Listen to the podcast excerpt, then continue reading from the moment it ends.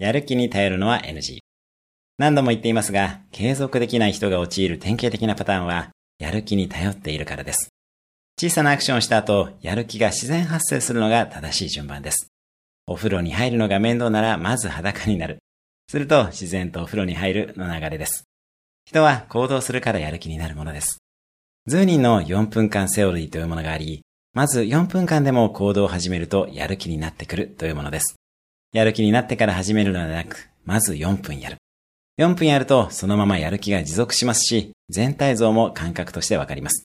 特に重要だが緊急ではないことは、まず4分間やってみましょう。今日のおすすめアクションです。重要だが緊急ではないことを4分間やってみる。今日も素敵な一日を。毎日1分で人生は変わります。